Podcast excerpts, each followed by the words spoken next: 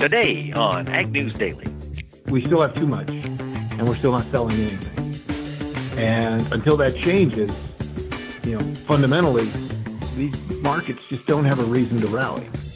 Good afternoon, ladies and gentlemen. Mike Pearson here, coming to you from Chicago, uh, bracing for a winter storm due to hit much of the Corn Belt. I'm joined by Delaney Howell, who is also in the path of this winter storm. Delaney, last I heard, they were talking four to six inches there for central Iowa. I know. And we've been spoiled because the last couple of days we've actually had some pretty warm weather. I mean, we were close to 60 on Saturday.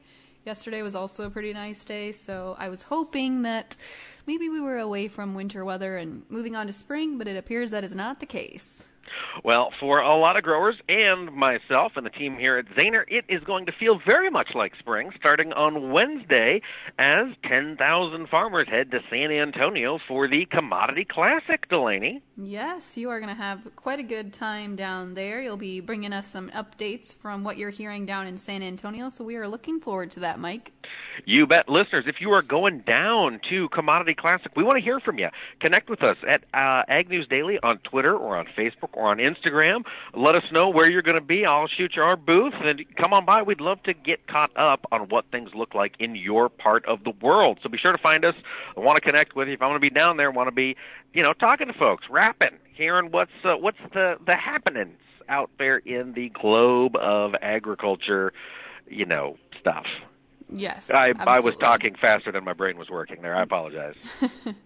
Well, no worries, Mike. Let's kick it off with some news for today. We had some news that happened, I would say later afternoon on Friday, but of course, the USDA's Ag Outlook Forum was going on during that time last Friday. And we also know that President Trump tweeted out a very positive tweet for farmers looking to get some 2020 trade aid. And of course, we discussed that on Friday, but essentially, President Trump tweeted that the door is definitely open for farmers to receive more trade aid during 2020. But Perdue continues to be a little more stubborn on that trade front. He said he's very supportive and glad that the president is assuring farmers that were that they're ready to step in at any moment, but he said he really thinks that we won't need it and really hopes that we won't need it here in 2020.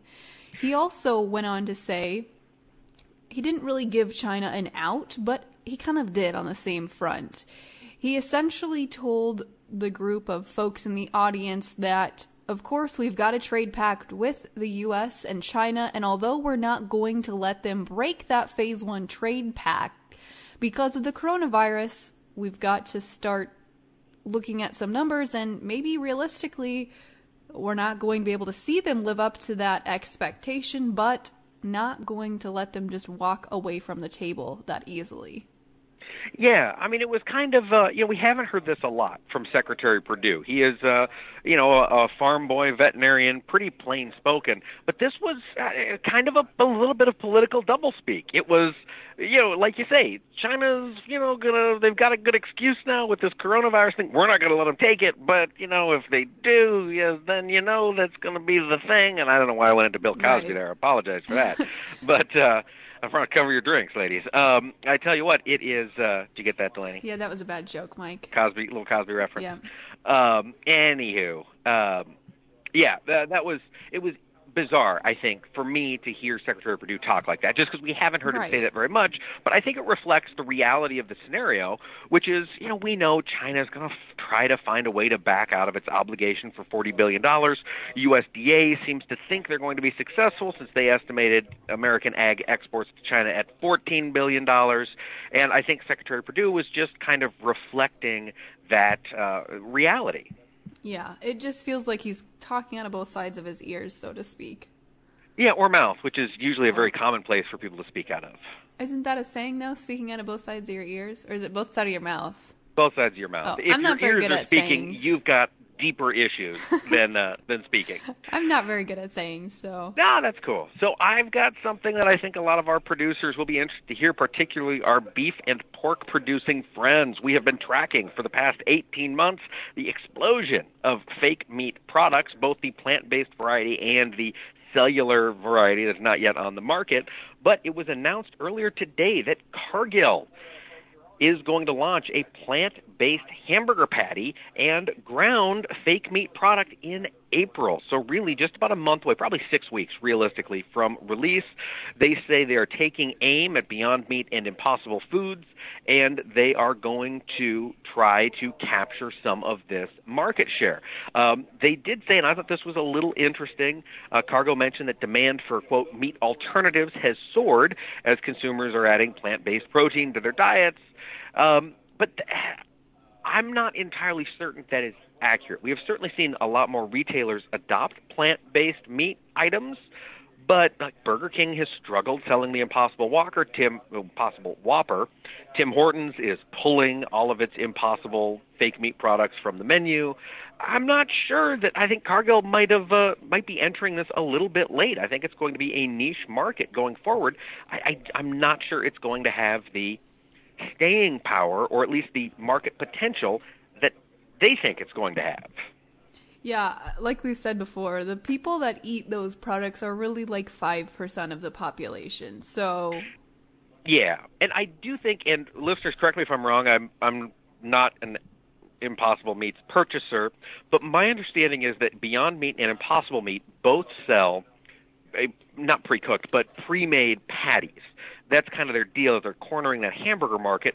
Cargill thinks they're going to take a different tack by selling effectively a ground beef option that consumers can use in they list spaghetti sauce and tacos and that mm. kind of thing. Anything you'd put ground beef in, they're saying you're going to be able to put this soy protein or pea protein based ground fake meat product into. So uh, maybe they're going after a different market segment is is where Cargill thinks they're going to shine.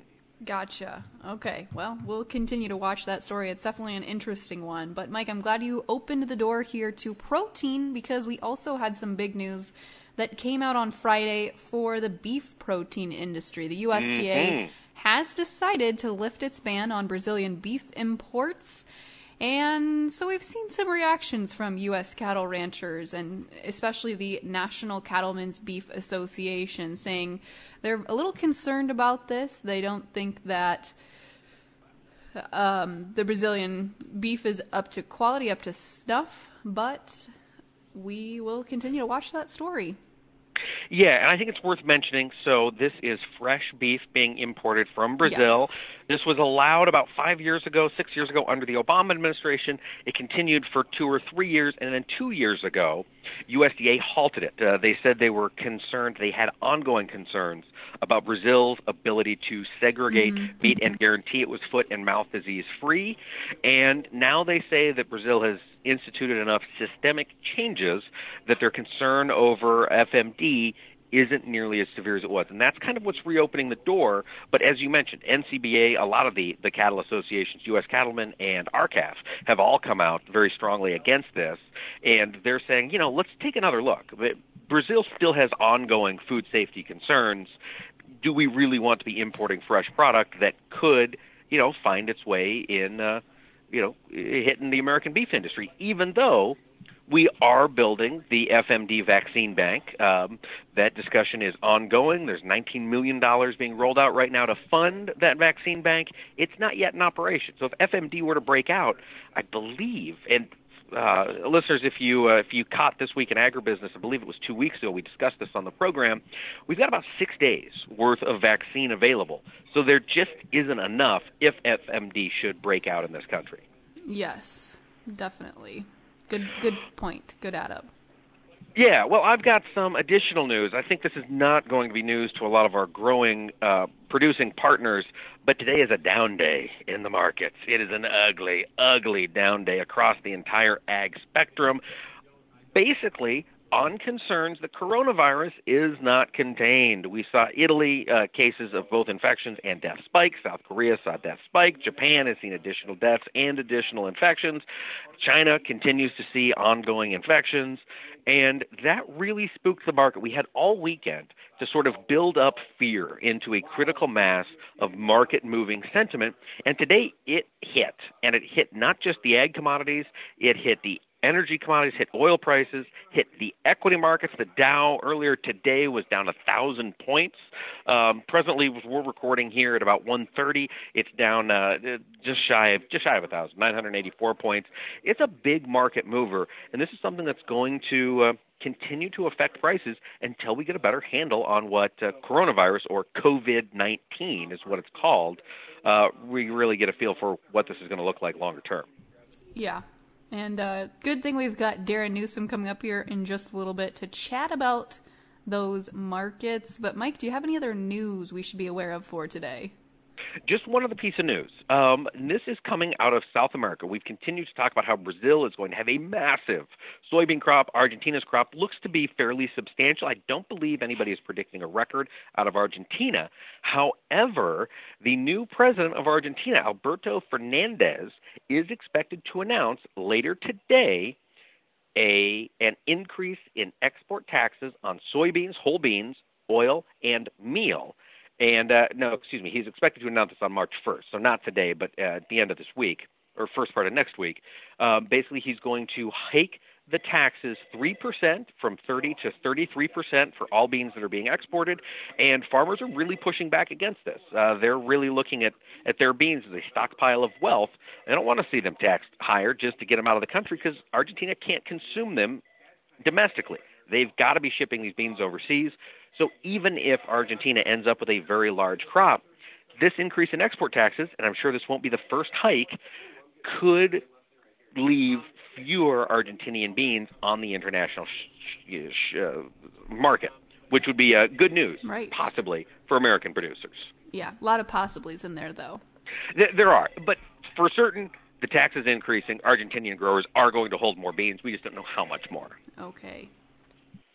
Well, Delaney, I tell you what, that is my last piece of news. Should we dive into these markets?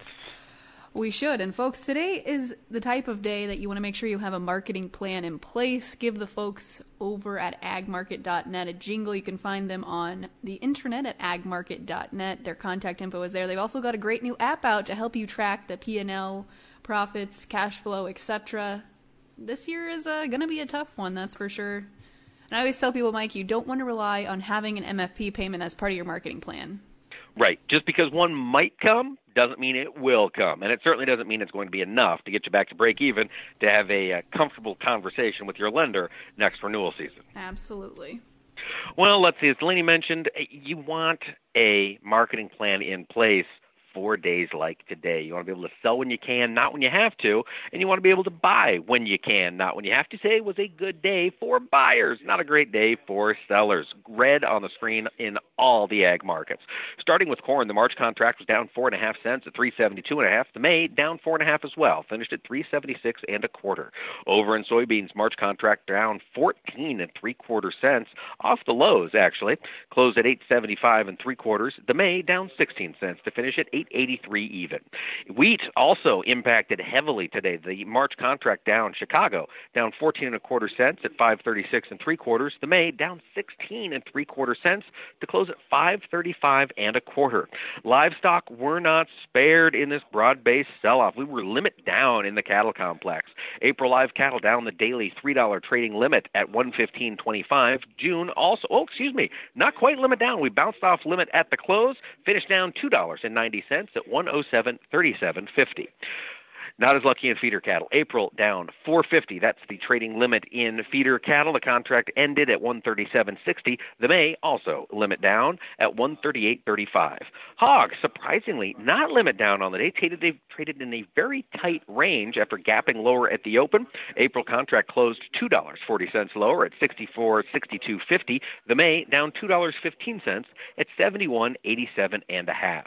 And in dairy, really the only market to escape today unscathed. February contract coming to an end very shortly was unchanged on the day at 1701. The March, one of the lone spite spots of green on the screen today. March was up a penny, class 3 milk at 1665. Without further ado, let's delve deeper into these markets and market movements and what things might look like as we go through the spring with our good friend Darren Newsom.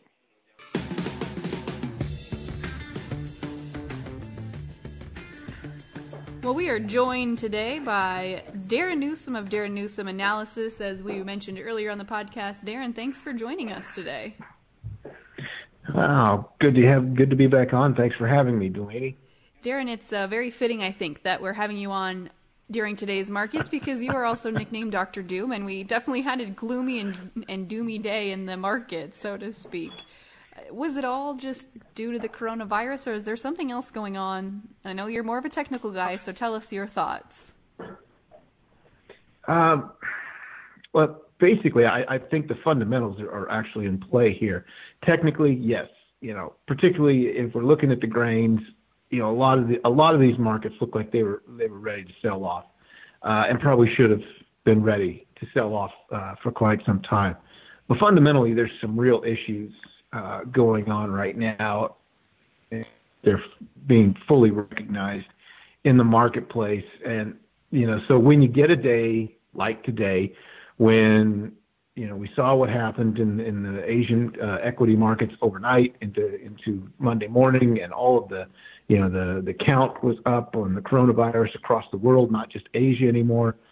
And we saw the uncertainty, and we saw gold skyrocketing. You know, the, the, basically we knew what was going to happen with the rest of the commodity sectors, and it certainly played out.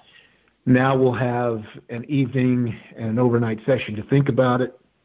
Uh, I wouldn't be too surprised if things don't calm down a bit uh, before we come back in Tuesday. But the bottom line is we still have too much, and we're still not selling anything. And until that changes, you know, fundamentally, these markets just don't have a reason to rally. Well, Darren, I want to tackle this backwards from the conversation we usually do. Usually we like to talk grains, then lead into livestock. I want to reverse it. I want to talk livestock first because as you mentioned, mm-hmm. we have too much of stuff and we're not selling it. That's not the case mm-hmm. when we look at the cattle market nope. in particular. We do have a pile of beef out there, but we have yep. been finding buyers predominantly domestically. We are still relatively, I mean, almost entirely unaffected by this coronavirus, yet fats and feeders were down the limit today in the front month yep. contracts. Was this just hyperactive? Oh, equities are selling. We got to sell beef. Yes, absolutely. Okay. So this is because of the fear. I, yes, yes. We we you know we saw in the cattle on feed last Friday for whoever follows those. Uh, you know, another month, uh, February one, two percent more than than the previous year. We've been running at two percent now for, for three two three months. Uh, so you know we do have supplies. We've got very good demand. But a lot of that demand is still predicated on the fact that there's all this disposable income out there. All right, so now you get a thousand a thousand point move down in the Dow. You get the you get the S and P off three to five percent, uh, and all of a sudden there's these questions about okay, what's going to happen to this disposable income if this are going to go ahead and keep buying beef? Are they going to you know continue to have the same sort of domestic demand that we've had? What about world demand? You know, is everything's going to start shutting down. So what happens is, even though we do have uh, a more bullish situation, if we look at the spreads for the cattle market, you get this you get this kind of panic selling going on on what might happen, and so you get a thousand dollar move in the Dow. It's no surprise at all that both live and feeder cattle would live it down. Darren, tell me a little bit more. I mean, we we've talked about this on the podcast, but this idea that perhaps the coronavirus could send well China into more of an economic recession as well as the globe. Does that concern? I mean, is that a concern that's looming to you right now, and the concern that maybe the funds will pull out of playing the commodities markets, or vice versa? Yes, there's a real concern. Uh, copper was down today, the industrial metal. Those are our, those were our two indicators. Gold up 30, silver up 15 cents. I don't know where they where they closed, but copper was down early you know, we got we had global markets, uh, equity markets, uh, just taking a beating today. Yes, there's a real concern that we're going to see this possibly lead into some sort of economic, uh, global economic situation. Uh, you see this flight to safety, and when you get a flight to safety, you get a flight out of other things. And most of the other things are the speculative markets, you know, across the rest of the, the commodity sector. Now, what was interesting today is that while there was some non-commercial selling, I'm sure there was some non-commercial selling in soybeans, we also saw a great deal of commercial pressure. Uh, you know, it'll be interesting to see in the next CFTC report, you know, exactly how much was the in the soybean market, which will be through through Tuesday. Uh, but as of the previous report, these traders were already short soybeans, so you almost have to wonder how much more are they willing to sell. And if that's the case, if they're the ones not really hitting the soybean market, that would mean that most of the pressure is coming from the commercial side. Why? Because we have way too many on hand and we aren't moving any, no matter what anybody says. Yeah, the, you know the commercials in soybeans have been bearish since last harvest and they're going to remain bearish simply because we have far more supplies than what's being reported, and we have no demand. So the situation in soybeans still looks to be driven by the commercial side, and I, am just not sure. I mean, I'm sure we saw some non-commercial selling today, but I, I don't know how much more because that group's already short. Gotcha. Well, now let's so we've hit the fundamental fact. Fundamentally, we're in a bearish scenario globally in the grain markets. We've been in this for a while. It's being mm-hmm. exacerbated by coronavirus. Looking at the charts, Darren, after mm-hmm. a day like today, and really a Friday followed by today, I mean, looking at the past week, really in particular, in the grains, let's talk corn right off the bat. What mm-hmm. has happened to the technical picture here in this corn market? What are you targeting now for perhaps a low on old crop heading into this spring? Where's the next support level? Okay, so let me pull up the old crop. I was looking at new crop today, most of the day, because it went to a new contract low. But if I pull up the May contract, uh, we also went to a new contract low there. Mm. Uh, but then we were able to pop back above. So the 374, 375 there in the May corn contract was relatively, you know, it was relatively important. We popped down to a low today of 373 and a half. So again, we did go to a new contract low. I'm not convinced that we're going to go a lot lower uh, in in uh, in the old crop corn market. Uh, I think the fundamentally market's just far too bullish for that, which you know is interesting to see that we were able to pull back and close above that previous contract low. So I would not be surprised again just to see it stabilize. You know, if it chews lower, maybe start chewing back down towards the 370 mark. But there's really there's nothing overly significant about that except for it's just a round number. Uh, but I wouldn't look for a lot of pressure in the corn market at this time uh, because the old crop fundamentals are still so bullish, and and I and I, I continue to think at some point it's going to start bringing some money into the market. Yo, no, new crops, new crops where I wanted to go with you. And as you mentioned, yeah. new contract low. We had an ugly day today, but one of the things we are seeing is that you know when you get this kind of downside movement, calls do get a lot cheaper. Are we at a point where producers could be looking at purchasing some courage calls here in the Dees contracts, or are we still a little too far out for that to make sense time value wise? You know, it, I guess I would have to question why are we buying calls. Um, you know, if if we've got some uh, if we've got some forward contracts in place, most likely, you know, most likely the market's not going to get back up to our forward contracts. So mm-hmm. why would we be buying buying calls? I mean, if, the only really reason that we would be buying calls at this point is if we think we're going to see a flood situation similar to what we saw last year. And you know, you and I and Delaney have all seen it. You usually don't get two years in a row exactly along Absolutely. I mean, it's cheap down here. Uh, volatility still low. So yeah, I think there's an opportunity if someone wants to step in and buy some courage calls, they can do that. I wouldn't spend a lot of money on them. I might go way out of the money. Uh, I, I, there's not a lot of reason for it, but I mean, if you just want to try to say, you know, try to bet on uh, markets oversold at this point, which it is, that it might rally off its new contract low, which it might. Yeah, I mean, someone could certainly step in and take. That. Darren, I want to direct our attention over to the wheat markets, the Chicago wheat market specifically. Looking at March and, and some of the deferred contracts, they have been putting in some pretty good price action. We've seen, you know, price action mm-hmm. both to the upside and to the downside, but where does wheat feel comfortable trading at? Is it trying to find its footing? The cynic in me, wheat would always seem to be uh, comfortable close to zero. Uh, but I don't. that's just, you know, too many years of watching it. You know, the, the interesting, the most interesting thing, and again, we're talking about the March Chicago contract, and and it goes into delivery here at the end of the at the end of this week, and I'm not really watching it all that close, but the last few weeks has seen March go into an inverse versus the May, and and it's interesting to me because the U.S. situation certainly doesn't seem bullish situation was actually getting more bullish with the problems in Australia, possible problems in Argentina, you know, possible problems in Europe and these other places. Uh, so you know, we did see the March go to an inverse and it actually has performed relatively well. We've seen basis hold together, uh, particularly in the soft red market, uh, staying strong. So I think there are some global issues out there that continue to, you know, that we're continuing to support uh, the the wheat complex as a whole. But you know, we get into a day like today, traders, if I recall from the, the most recent CFTC report, were still long, uh, particularly in Kansas City and Chicago. I'd have to go back and double check. But you see, you get hit by liquidation today, and, and that's really what it looked like as far as new crop goes. There really isn't much of an issue. There was some widespread rains across the southern plains, hard red winter growing area. So, you know, no surprise that, uh, that the new crop, uh, Kansas City was down double digits. So, where is wheat comfortable trading? Wherever it can make the most people uncomfortable. Yeah, which is it's the wheat story, but that's uh, that's no big surprise there, Darren. No, I, I, I no, want all. I want to before we let you go, we got to talk about the soybean market. Um, it, Okay. Coronavirus. If we're looking at exposure of U.S. ag commodities to the this new, I've heard it called the Kung flu over there. This coronavirus situation. Um, when you look at that, beans seem to have the most exposure of the grain. Ah. We're down mm-hmm. substantially. It's an ugly chart. It's an ugly market to get excited about. But at the same time, you know, we're talking 84, 85 million acres of beans this next year.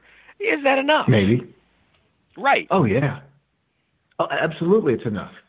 Because I mean, let, let, let's look at what let's look at what the cash market's telling us right now. And again, this is something I'm going to be going into a great into great detail on the on the website here this week. You know, what what what is the cash market telling us about? And I'm not talking spreads because I know people's feathers ruffle, but let's talk about the cash market.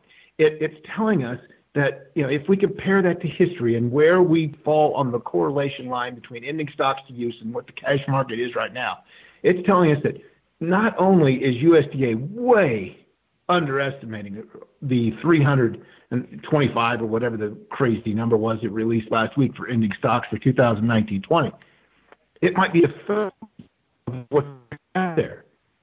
And I mean, that's an incredible situation to me that people will actually believe that nonsense when the market's telling us something completely different. So I think we are staring at a huge ending stock situation right now. And, you know, is 84, 85 million acres going to be enough? It's probably going to be too much since we can't sell it to anybody. Hmm.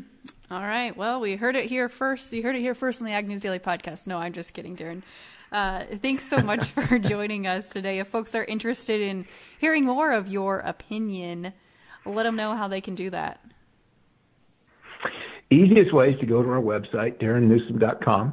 Uh, we, we always have a seven day free trial available. Uh, just go to the services page, sign up for that. You can get to read and hear all of my daily rantings uh, about markets. Uh, we, we also I also put up a column and a lot of weekly analysis and so on, charts of the day and whatever it might be. But uh, go to darrennewsom.com. Check out the check out what we have for uh, for the fruit. See what you like. Awesome. Well, Darren, thanks so much for joining us today. I really appreciate you guys having me on again this afternoon.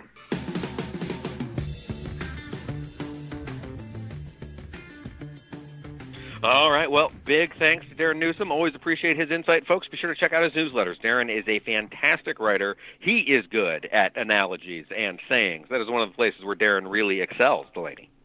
Absolutely, Mike. And we also excel in a couple fields, maybe not newsletters. Actually, we do. We do a pretty good newsletter as well. You can Darn grab good newsletter, our- listeners. Check it out. Yeah, grab that on our website, globalagnetwork.com. Subscribe to our weekly newsletter. Subscribe to the podcast if you're not already doing so. I know it's speaking season, so Mike and I often pick up some new folks who may be tuned in.